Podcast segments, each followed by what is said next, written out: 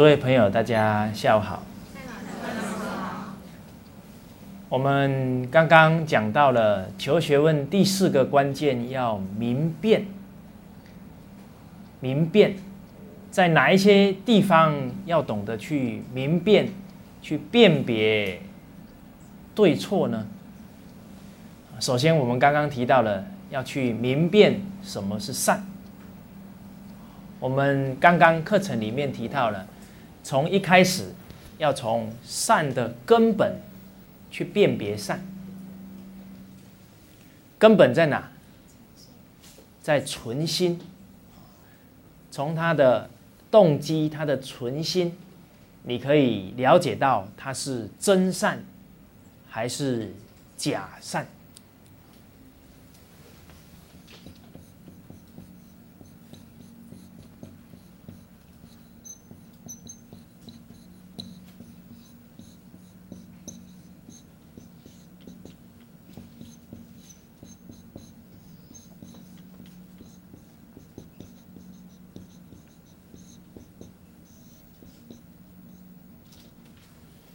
从他存心跟动机可以了解到是真善还是假善，我们才不会啊判断错误。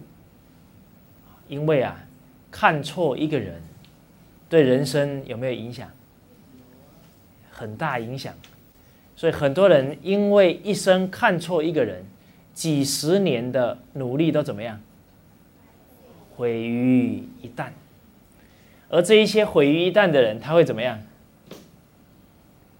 会怨天尤人，自怨自艾，这样有没有帮助？没有帮助。所以啊，看错人没关系，能了解看错的原因，重新再站起来啊！人生只要有开始啊，就不会怕太晚，只怕一生走的时候走的。糊里糊涂，不明不白，所以观人的能力一定要学好。所谓难怕入错行，不只是要辨别对的行业，在好的行业当中，你还要跟对领导者，这样啊，你一生啊才不会走错，你一生啊才能得到很多的。提膝很多的拉拔，所以要跟对人。那女怕嫁错了，所以你假如判断错误了，那可能一生啊，你也会觉得很无奈。但是哈，无奈不是人生正确的态度。很多人说，那我都结婚了，来不及了。圣人的学问啊，是时时刻刻都可以让你的人生啊。从不好的状态到达圆满的状态，这才叫学问呢。所以，当我们人生已经处于逆势、处于不好的状态，这个时候你要告诉自己：精诚所至，金石为开。诸位朋友，你的状态有没有像大顺这么惨？大顺是连父母都怎么样？都要害死他。请问你的棋这一盘棋有没有比大顺更凄惨？结果大大顺把人生走的怎么样？走的有声有色，走的啊幸福美满，不止自己的家里幸福，还把全所有的国家的人都怎么样？都感动的佩服他的德行。进而啊，提升德行，然后孝顺父母，因为大顺的孝道啊是排名第一，所以亲憎我，孝方贤。大顺用他的真诚心呐，感动了父母，感动了所有的他的臣民，所以我们不要怕呢。现在人生的棋啊，不好下。只怕我们没有真诚，只怕我们的道德学问没有根基呀。只要有学问、有智慧，你人生啊都可以走得有声有色。所以看人，你要从善恶的根本去看。我常举一个例子说，勤劳好不好？勤劳好不好？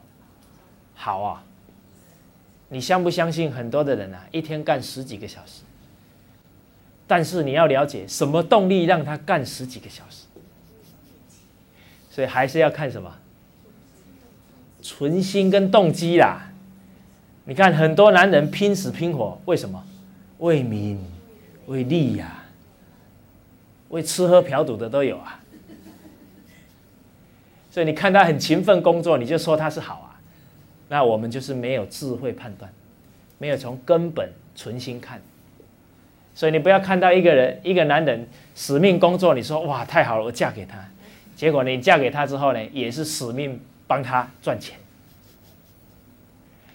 而不是啊，他的努力是为了孝顺父母。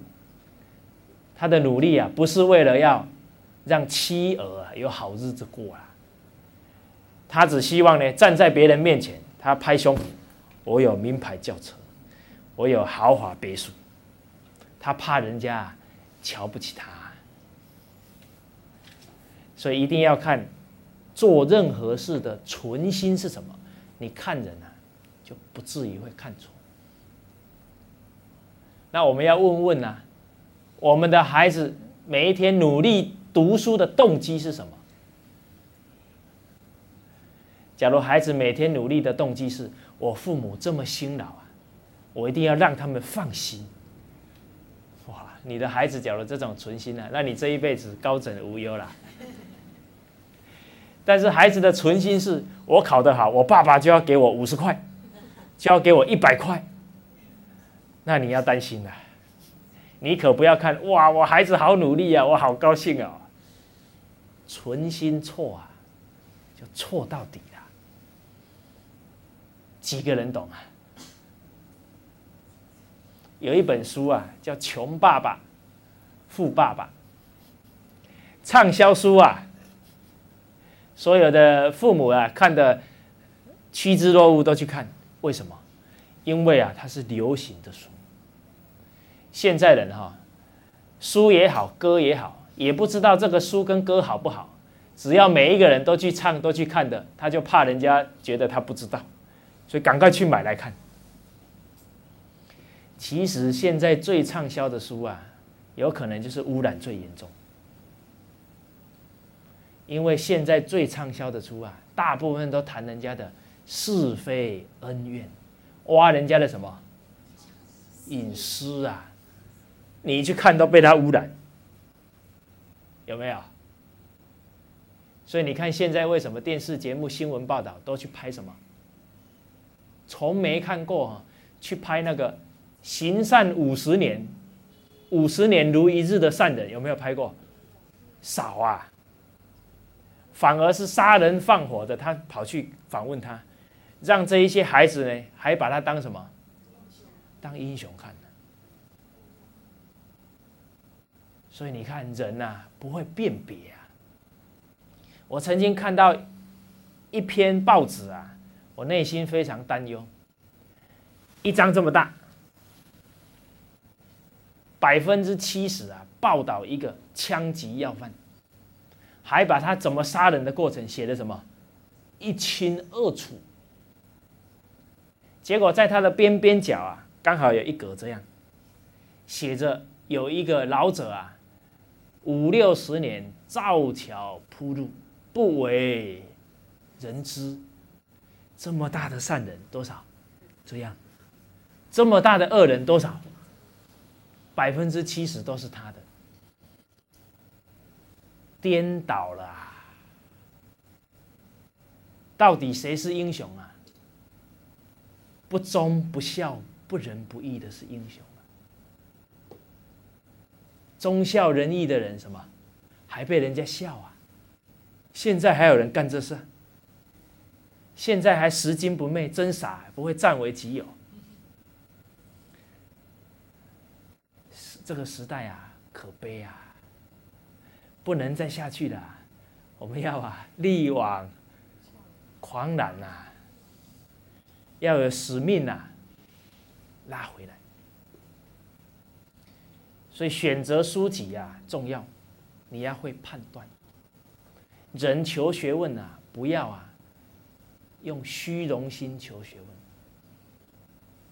还怕别人不知道你有没有看过这一本。不要比畅销书，要比啊几千年不坠的经典，你有没有读过？经典里面的两三句，你能够去落实、去实践，保证你终身受用。而这一些畅销书看完之后，只会让你的心呐波涛汹涌，甚至于啊担心先生怎么了，担心什么一大堆啦，担心孩子又怎么搞？有没有现在人看很多书看得神经兮兮的？我记得我第一次到香港，刚好是十月份到香港，在电梯里面啊，缓缓坐起来，看到一本书叫。男人这东西，男人这东西，内容还没看，看这个书名什么感觉？对男人来讲，觉得我被看成东西，已经不尊重人了。再来，女人看的这一本书，保证怎么样？每天提心吊胆。所以啊，现在的书啊。叫唯恐天下不乱呐，提起人的情绪呀，而不是建立你的理智。所以诸位朋友要会择书啊，要有判断力啊，要分辨好坏才行。所以这一本《穷爸爸富爸爸》教人家什么呢？教啊，从小要让孩子懂得。管理钱财这一个方法没有错，但是怎么个管理钱财啊？那就很重要。结果书里面教导啊，让孩子做家事呢，你就给他钱，让他来管理财务。听起来没错哈，但是你要看得到啊，这一件事情做下去之后，孩子的存心是什么？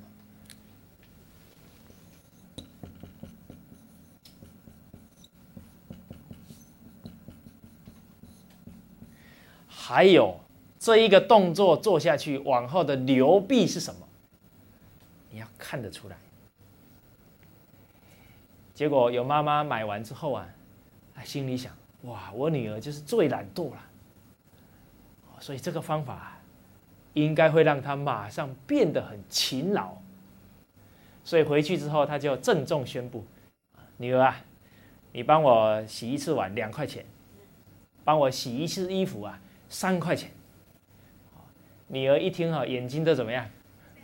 哇，发亮啊！哇，心里想，心里想的不是帮妈妈，心里想的，我可以去买什么东西啦？开始拼命的干活。哇，他妈妈想，太好了，我女儿马上变勤劳，是不是真变勤劳了？所以人现在啊，都没看到真相啊。看到很表面的东西，都是症状解决问题呀，而不是根本解决问题。所以人不开智慧啊，表面上是解决问题，事实上是制造更多问题。所以这位妈妈后来跑来找我，她说：“麻烦了，我叫我女儿做啊，哇，她一个礼拜马上变得很勤劳。”还赚了我不少钱。结果呢，一个礼拜之后啊，有一天呢，我实在累的不行，我就跟我女儿说：“啊我说妈妈这么累了哈，你就帮我啊把那个衣服洗了晒起来，妈妈给你两块钱。”他女儿呢，看看他，我今天也很累，我不赚了。他妈妈才突然警觉到这个方法怎么样？错了。家庭是不是谈利害的地方啊？是谈利益的吗？错啦，家庭里面是谈付出，是谈本分，是谈用心的地方啊，谈关怀的地方，连家庭这么温暖的地方都谈厉害了，那这个社会怎么样？那真是不知道会变成什么。连孩子对父帮父亲的忙，还要跟他说来两块钱，那不可想象啊。所以我们曾经啊，在教学当中做了一个活动啊，就是呢演一场戏，演一场戏，刚好呢这个孩子做了一些工作啊，就跟母亲要钱。那这个母亲啊笑一笑呢，不动声色。差不多过了一会啊，他就把孩子叫叫过来，他说：“孩子啊，我跟你算算账。”我帮你洗衣服洗了多少年？几块钱？我帮你呀，不是，他拿了一张单子啊，跟他妈妈要钱哦，洗了几次碗？几块钱？啊，洗了几这个挂了几次衣服？几块钱？就拿给他妈妈。后来啊，他妈妈呢也拿给他一张单子，他说啊，我怀胎十月不用钱，我生产的时候啊。被割了一刀呢，不收钱，不用钱，我煮了啊几百顿、几千顿的饭呢，不用钱。我替你操了多少心呐，洗了多少衣服，通通啊不用钱。帮你买了多少件衣服，通通啊不用钱。这个孩子一听完啊，自己怎么样？很惭愧啊。所以家庭啊，是要每一个人呢用心去付出的地方。家庭是要形成一个人懂得尽责任、认懂得感恩、念恩的地方。所以诸位朋友可不能乱学啊！很多书你不能拿起来就照做啊，还是啊要遵循圣贤教诲。不然你的亏啊，是大了。等你发现错的时候，再拉回来，怎么样？为时已晚。所以有一句话不好听啊，但是很实在，叫做“不听老人言呐，吃亏啊在眼前”。谁是老人啊？能称为老的都不是普通人啊，老是尊称，所以我们只有一位老子啊，很有智慧的圣者。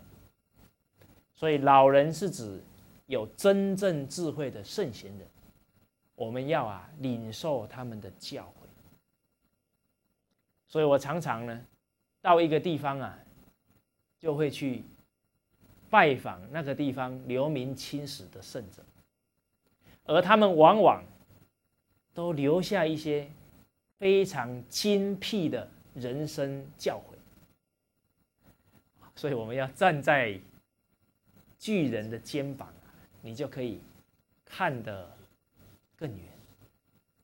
所以往后啊，出外旅游，你可不要哈上车睡觉，下车尿尿，到处买药。问我们什么都不知道，所以中国人教导啊，读万卷书，行万里路。每到一个地方，人文也好，自然也好，都可以让你有非常多的提醒，非常多人生的启迪。这个要你有好学之心。我们提的。老人是老师啊，天地万物也是什么老师？所以我第一次到泰山去的时候啊，我终于了解一句话：什么叫做稳若泰山？这个可不能用背的啊！我一下去一看到泰山不是很高啊，但是泰山那个底底座啊，你一看就觉得动它不得，好稳哈，一看你心都静下来。那泰山能这么稳，我们的人生稳不稳？人生稳在哪？稳在你有德行，稳在你有智慧啊！你这一生就立于不败之地。你有没有力呀？我们的孩子有没有力呀？如何让孩子的人生稳若泰山？这个就重要了。所以啊，教孩子最重要的就是德行，让他人生的根基呀能扎稳。诸位朋友，今天回去的时候啊。到九龙公园走一走，真的，九龙公园风水太好了，苍天大树啊，太多了。请问这些苍天大树为什么能立那么高啊？你看他们那个根啊，我一看就肃然起敬啊，那个根盘根错节，扎的真是牢固。所以要让孩子的人生能有多高的发展，根本在哪？在根基能扎多深。好，所以我们从这里啊，了解到一切啊都可以学习，一定要听老人言，一定要听智慧的言语，你才能懂得分辨真假，懂得分辨。这一件事做了之后，会不会有严重的流弊问题？所以很多的书啊，你要会明辨，不可以啊，拿来就用。所以现在的孩子是标准的实验品，拿来意大利的、苏联的、德国的，拿来教学生。请问这哪一个国家的历史曾经超过几千年呢？所以我们说啊，中国人真的啊要静下心来啦，不要干这么傻的事、荒唐的事。而他们是通通啊，现在都往东方啊，在找解决家庭、社会问题的方法好。所以你任何一个言语动作，纵使你是善心想做，你也要谨慎考虑，它往后会不会有不好的影响。所以我们说称赞别人也要怎么样？看情况。你要确定他真正是好人了，你才能够称赞他。你已经确定这个人言行一致了。你才能够什么？称赞他？为什么？假如你还没有认识清楚，然后就称赞他，那其他的朋友还以为他是什么好人，结果到时候呢，他们就想你说好的就是好人，结果被他骗了，那怎么办？所以啊，我在推展中国文化过程呢，很多的团体啊。找我们去参加，我从来都不参加。为什么？因为我们不确定他是不是真正啊，是为了弘扬中国文化。我还发现很多的推展者啊，他名义上说中国文化好，中国文化好，但是他所说的话没有一句是中国文化，很多都是西方心理学，挂着羊皮呀。卖口龙。假如我们要去跟他拍照，啪拍下去，他拿着照片怎么样？你看，连蔡老师都跟我们很熟，所以呢，他也很支持我。那你怎么样？这个流弊啊，就大了。哦，所以很多事啊，确确实实要看远一点，不然有时候你是善意啊，大家都是好朋友嘛。啊照照相嘛，但是不是说我们不愿意接受它，而是考虑到会对往后的人群造成一些不好影响。这样啊，我们对不起这一些人。那很多朋友啊，接触我们之后呢，马上就说：“蔡老师啊，我要辞掉工作，我就跟着你，要不要接受啊？要不要？”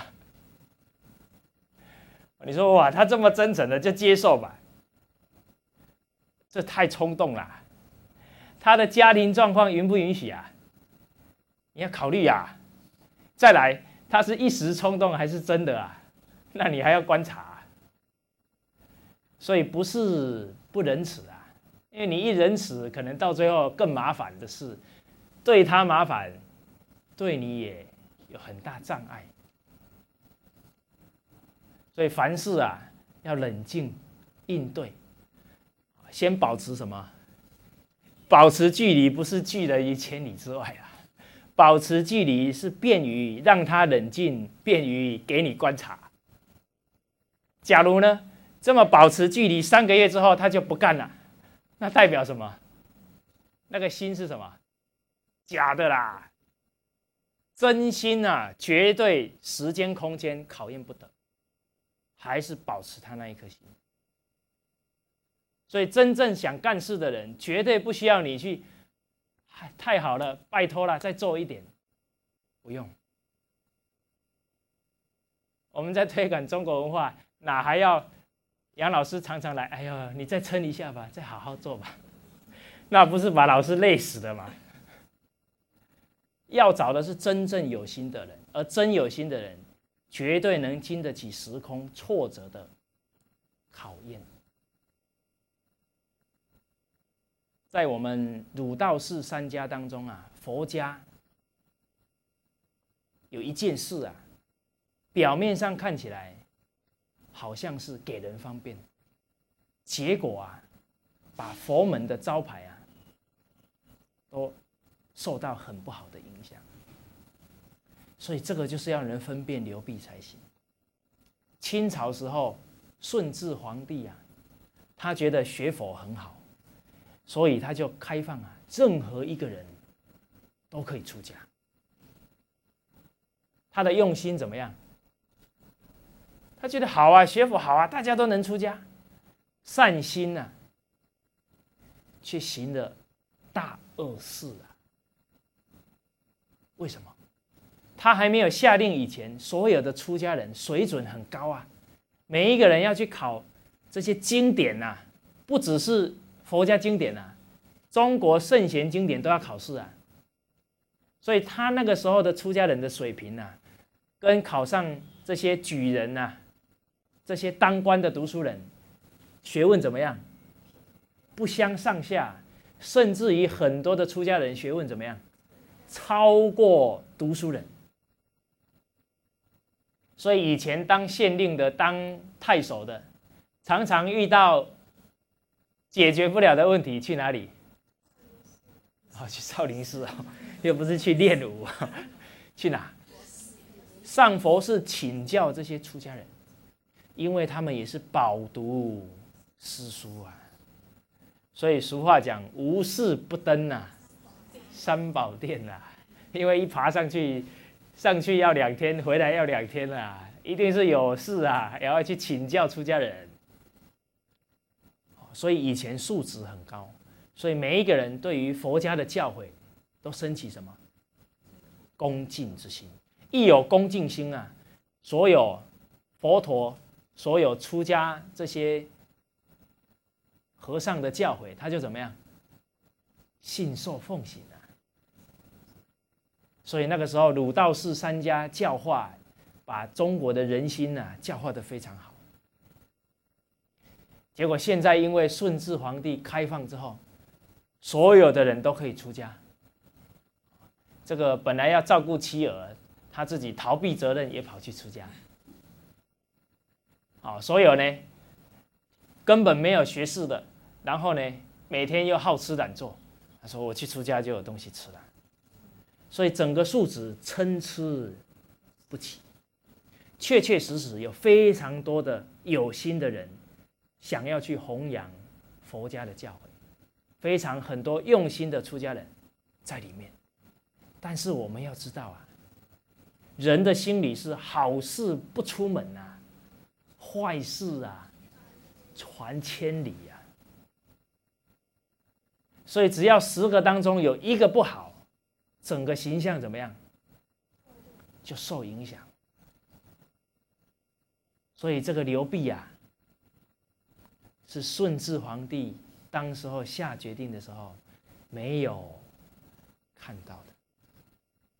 但是，这一两百年的高僧对这一件事都觉得怎么样？啊，非常惋喜，非常惋喜。所以人呐，在做任何一件事的时候，一定要能瞻前顾后啊，考虑流弊。再来善，除了考虑真假。考虑流弊，当然了，还要考虑很多层面。谈这个善啊，谈的很完整的，在我们中国啊，很著名的家训里面啊，其中一本谈得很清楚，叫做《了凡四训》，明朝袁了凡先生写的一本家训。而这一本家训呢，不止利益了他的家庭。还利益了千千万万的家庭，所以这一本书啊，大家可以用心去看，因为我们才十天的课哈，这个我再继续讲下去哈，这个可能我们连四千五百年都讲不完，所以呢，一个人学问能不能成就哈，绝对不是说讲课的老师讲的好，更重要的是什么？自己要主动学习，立身行道啊，解行相应，你的学问才能提升起来。所谓师傅领进门啊，修行靠个人，勉强不来的。所以呢，圣贤人已经进门了，已经把我们领进门。古圣先贤的教诲，我们已经拿在手上了。接下来的修行啊。要靠自己主动了。好，那我们再来谈一个善里面呢，一般人最重视的大跟小。什么是大？什么是大善？什么是小善？一个企业家资产几百亿。他今天捐了十万块，捐了呢十万块。一对农夫啊，辛勤耕作一辈子，积蓄十万。他因为啊，看到他们家乡盖了一一间医院，觉得这一间医院呢可以救很多人，所以啦，他把十万呢买了一台救护车。用他一生的积蓄买，同样是十万，善的大小一不一样？差很多啊！所积的福啊，也差很多。这个企业家的这个存心呐，很有可能是，我这十万块捐出去，还可以报道，说我某某某捐了十万。他的存心可能还是为了什么？自己的名利都说不定。而这个老者啊，把他们一生积蓄捐出来，念念是什么？救人呐！所以这个福分呐，没有办法计量。宋朝的魏忠达有一次啊，有一个因缘，做梦的时候呢，到了阴间地府去。阎罗王跟他说。要看看呐，你这一生善恶业啊有多少？所以呢，就先说来，把他的恶啊拿出来。结果恶这么拿出来啊，几乎啊像一间房子一样这么多，多不多啊？他是读书人呢，还这么多，所以他吓一跳啊，他说：“阎罗王啊，我才还没四十岁啊，怎么会有那么多恶？”他说：“恶啊，不带你做啊，起心动念呐，我们这边就有记录了，好，比世间的超级电脑还厉害，都记录下来了。因为你起心动念啊，看到漂亮的女生呢，你就啊起不好的念头；看到别人有才华，你就嫉妒。虽然你没有害他，但是已经啊造恶了。所以呢，就像一间房间一样多。”啊，接着呢，阎罗王说：“好，看看善有多少。”结果啊，善只有这样，像一块一双筷子一样。这个魏忠达呢，看了自己也很惭愧哈。来拿秤子来称，结果一称上去啊，一间房子的二状啊反而轻，这一个柱子的卷宗啊反而重。魏忠达一看呢，很好奇，来来来看一看这一个卷宗到底写什么。结果一打开来啊，是因为啊，他跟皇帝谏言，不要建三山的石桥。这一个工程非常大，一定是伤财又劳民，一定要让非常多千千万万的家庭啊的这个男众啊，都必须怎么样？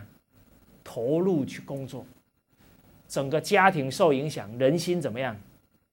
会不安。所以他劝皇帝呀，不要做这个事。这个事啊，只是让这一些皇子皇孙啊，日子好过一点，会造成什么？人民的痛苦。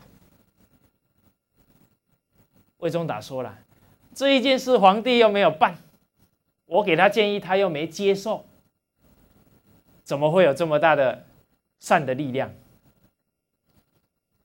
接着啊，阎罗王跟他说：“因为你这一念呐，是为谁啊？一念你在万民呐，所以你这个善呐，力量很大。所以诸位朋友，当我们念念想着是为家庭，是为社会，那我们念念呐。”都在培自己的福田。所谓福田，靠什么？靠心根。一切福田不离方寸，不离你这颗心呢。从心而觅，从自己的心呐，去用心，去关怀别人，去帮助别人。从心而觅，感无不通。你有这一个善心呐，有这么广大的爱心，你的福分呐，一定能够感应得到。所以，我们善的大小，要从你自己的心量啊来下手。善呐，还有端，还有曲，还有半，还有满，还有难，还有易，哦，还有正，还有偏。所以啊。这个在《了凡四训》当中啊，诸位可以好好啊细读这一本书。我们对善的明辨啊啊，就告一个段落。接下来呢，我们在人生当中啊，还会遇到很多必须明辨的问题。之前我们有提到什么是成功，要不要明辨啊？怎么样经营人生才是成功美满？这个你要清楚。我们之前已经提到了，企业家有四种命运。其实虽说企业家，人生啊，就不外乎这四种命运的人生的经营。你到底啊要怎么经营？你到底对成功是怎么定义？就会影响你跟你的家人一生的际遇，一生的幸福！所以，因为前面提过了，我们这边就不再提。现在人对于美丑啊，会不会辨别？什么叫美啊？有一句话叫啊，美就是心中有爱呀。这句话好不好？这是抓到美的根本。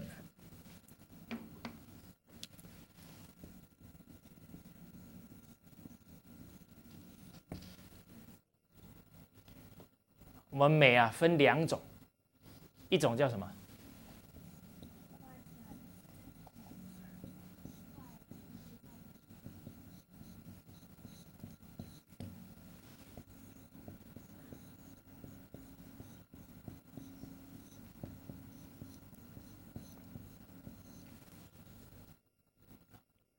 外在美啊，也要有一个标准。现在人对外在美的标准是什么？瘦，我真的看了觉得一点都不舒服。哦，你看那人的脸啊，假如如近满月，看起来怎么样？哦，很舒服。而啊，中国的面相是很有道理的，很有道理。中国的面相啊，提到了我们的脸啊，假如很消瘦啊，代表什么？没福。人为什么没福？福田心根嘛，所以相由心生。一个人很刻薄啊，他的脸啊就会怎么样？越来越瘦啊，没福。所以朱子治家格言说：“刻薄成家，礼无久享啊。”一个人刻薄啊，处处跟他的这一些小叔啦、大伯计较啊，这个。礼无久享啊！纵使他挣到了一些钱，他的孩子学到什么？学到刻薄啊！那他刻薄，第一个向谁开刀啊？哦，你们怎么知道？所以啊，人算真是不如天算呐。所以中国的面相啊，它都很有道理的。一个人真正美哈，不是你第一眼看到说哇。怎么可以长鼻子是鼻子，眼睛是眼睛？这种美啊，不能持久。我们去看一下啊，很多女孩子啊，你一看她第一点啊，普普通通，然后第二次看、第三次看，越看怎么样？越漂亮。那个叫什么？那个闽南话叫“生颜生颜”啊。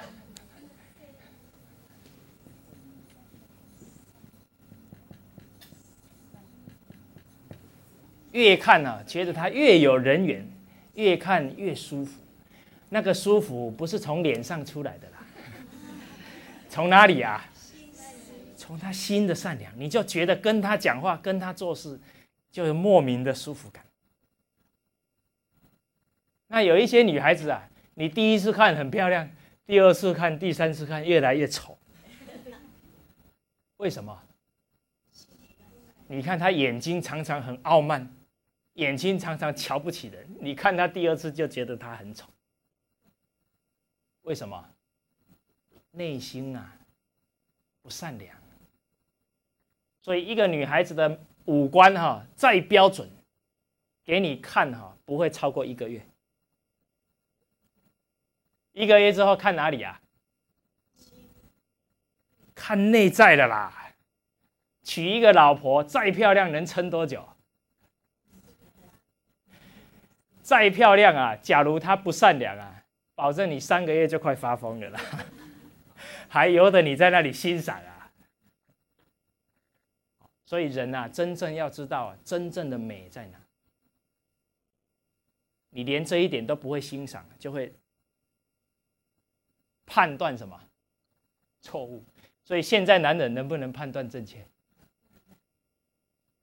现在的男人呢，娶老婆的标准就是看漂不漂亮。结果一娶回去之后，他怎么样？他后悔了。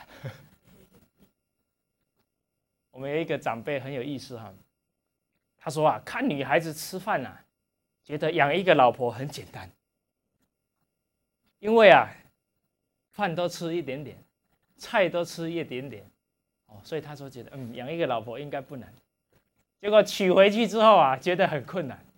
因为啊，他太太的衣柜里面永远少一件，所以他知道哈，饭很便宜，但是衣服很贵。哦，所以当女人不重内在而重外在啊，这样的先生保准疲于奔命，一定啊陪着太太去逛街的时候压力怎么样？很大。好，一定跟他说买啦买啦，买了买了就买了。闽南话买了买了买了就是不要买了不要买。买 啦买啦，不要听错了。哦，所以这个女人啊，重外在还重内在哈，很重要。假如女人重自己外在啊，苦了自己；女人重自己外在啊，苦了先生啊，苦了爸爸，苦了妈妈。现在很多年轻女孩啊，刷卡刷完了，薪水没有了，跟谁要钱？啊，没钱了，我都吃泡面啦，都吃方便面啦。爸爸很生气，每一次叫你不要乱花，你还乱花，气死我了。继续从口袋里面什么，真是气死我了。有没有办法？所以人哈没有理智啊，一错啊，错到底呀。连那个眼睛要合起来，还说啊，我的孩子为什么这么不孝啊？连合上眼呢，还是糊里糊涂。所以啊，一定要有理智啊，教育孩子。当你从小只重视孩子的外在美，那你是害了孩子一辈子。所以我们看到现在很多父母啊，生了个女儿啊，宝贝的要死。把她穿的漂漂亮亮，而这个漂漂亮亮是谁的标准？担心呐，这个漂亮是社会标准。现在的社会，什么衣服最漂亮？时尚。后面呢都破掉了，前面呢也破掉了，这样叫漂亮。小孩从小就穿这种衣服啊。他就习惯了。你给孩子一生啊埋下非常危险的恶因啊。孩子假如觉得穿少是漂亮，他已经啊让别人尊不尊重他？不尊重他了，而且要让他只注重什么外表啊？他人生大半时间不是培养内在美啊。不是提升他的智慧啊，是常常拿着镜子干什么？照一照啊，不止照这里，还照一大堆地方，那就麻烦了。他可能因为衣着啊，让他的人生陷于很多危险的地步，引来很多异性的窥欲啊，我们都没有看到后面的。流弊问题，而一个女人的美啊，所谓的外在的美，能撑多久？能撑十年就已经是什么不简单了。撑这个十年了，我相信哈，SK two 不知道擦了几瓶，每一天在那边担心我的脸会老下来。我我看光那个担心就已经把这一个 SK two 的效果怎么样？所以我常常说啊，哪一个女人笑起来最漂亮？一百零六岁的许哲女士啊，那个笑容真美，让你一看到都打从心里什么生欢喜啊！你看她一百零六岁，皱纹也什么也不多啊，笑起来像婴儿一样，那是真正的从内而外散发出来的美丽。所以，父母对美的观点呢，会影响小孩。而现在小孩觉得什么是美？名牌就是美。当他觉得名牌就是美啊，他这一生啊，很有可能变成物质的奴隶啊。每一天只为了要赚钱买东西呀，人生非常贫乏。假如他觉得啊，要有名牌啊，才能显现我的美；要有好的身材啊，才能显现我的美，他就会去整容啊，是不是？这个脸一整哈，不整还好。我们说道法自然呐，这么一整哈。虽然看起来哈好像和那个标准，鼻子是鼻子哈，嘴巴是嘴巴，结果啊笑起来哈一点都不自然，笑起来会让人家觉得他那个皮是什么？是去拉的。我们看过很多这种公众人物，一看哈不止不觉得他美，还觉得哈全身不自在。所以人啊现在是越活啊越颠倒。为了用衣服，为了用脸蛋啊，赢得别人对他的重视，别人对他的尊重，有可能吗？有没有可能？不可能。所以，因为他都把时间耗在这些虚妄、虚浮、虚华、虚荣的东西上，所以他的内心啊。越来越空虚，所以，我们看看现在很多人啊，眼神有没有神？没神啊！自己在的时候好像茫茫然，看到有人过来了啊，可能会欣赏他一下呢，好，马上呢，注意力才回过回头来，因为他的情绪快乐啊，都建筑在。别人有没有啊？多看我一眼，这样的人生绝对没有快乐可言。每天痛苦，每天想着他为什么没看我，烦死人了。所以，我们看到现在的价值观呐，越来越偏颇啊，我们内心啊，很替他们着急。所以《弟子规》里面有一句话叫“唯德学，唯才艺呀，不如人当自砺；若衣服，若饮食，不如人勿生戚。”我们要担心的是什么？德行好不好？学问好不好？这个我们要啊，赶快努力。而衣服啊，没有名牌。食物没有山珍海味没有关系呀，这个不是人生最重要的东西。所以不要比钱，不要比食物，不要比衣着，比什么？比内心的美啊，比德行。所以我们跟孩子讲，有一件衣服不用钱，不会坏，不会旧，而且啊，随着你年龄增长啊。这一件衣服越来越美丽，越来越漂亮。你穿上去的时候啊，别人都对你非常恭敬，非常尊敬。这一件衣服叫什么？这一件衣服啊，叫好习惯呐，好德行。会不会坏啊？不坏，而且越来年龄越大，怎么样？越漂亮。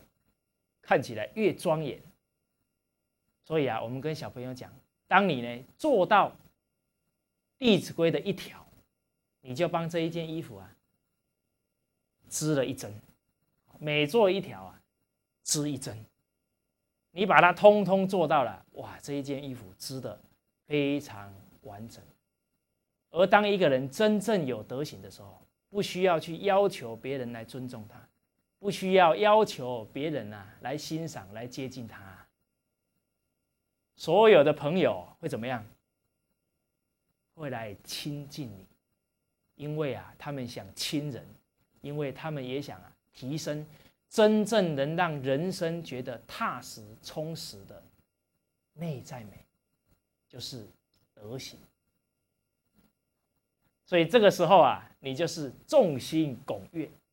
你就是月亮，一轮明月啊，所有的星星怎么样？自然而然啊，就到你的身边来了。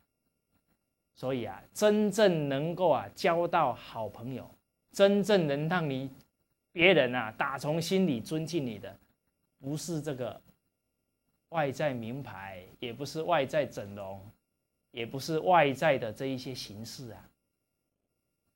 人呐，要活得实在啊，活得深入做人的根本，这一件衣服啊，就是我们的德行。所以人生啊，要追求真实，不要追求虚幻。好，这一堂课就到这边，谢谢大家。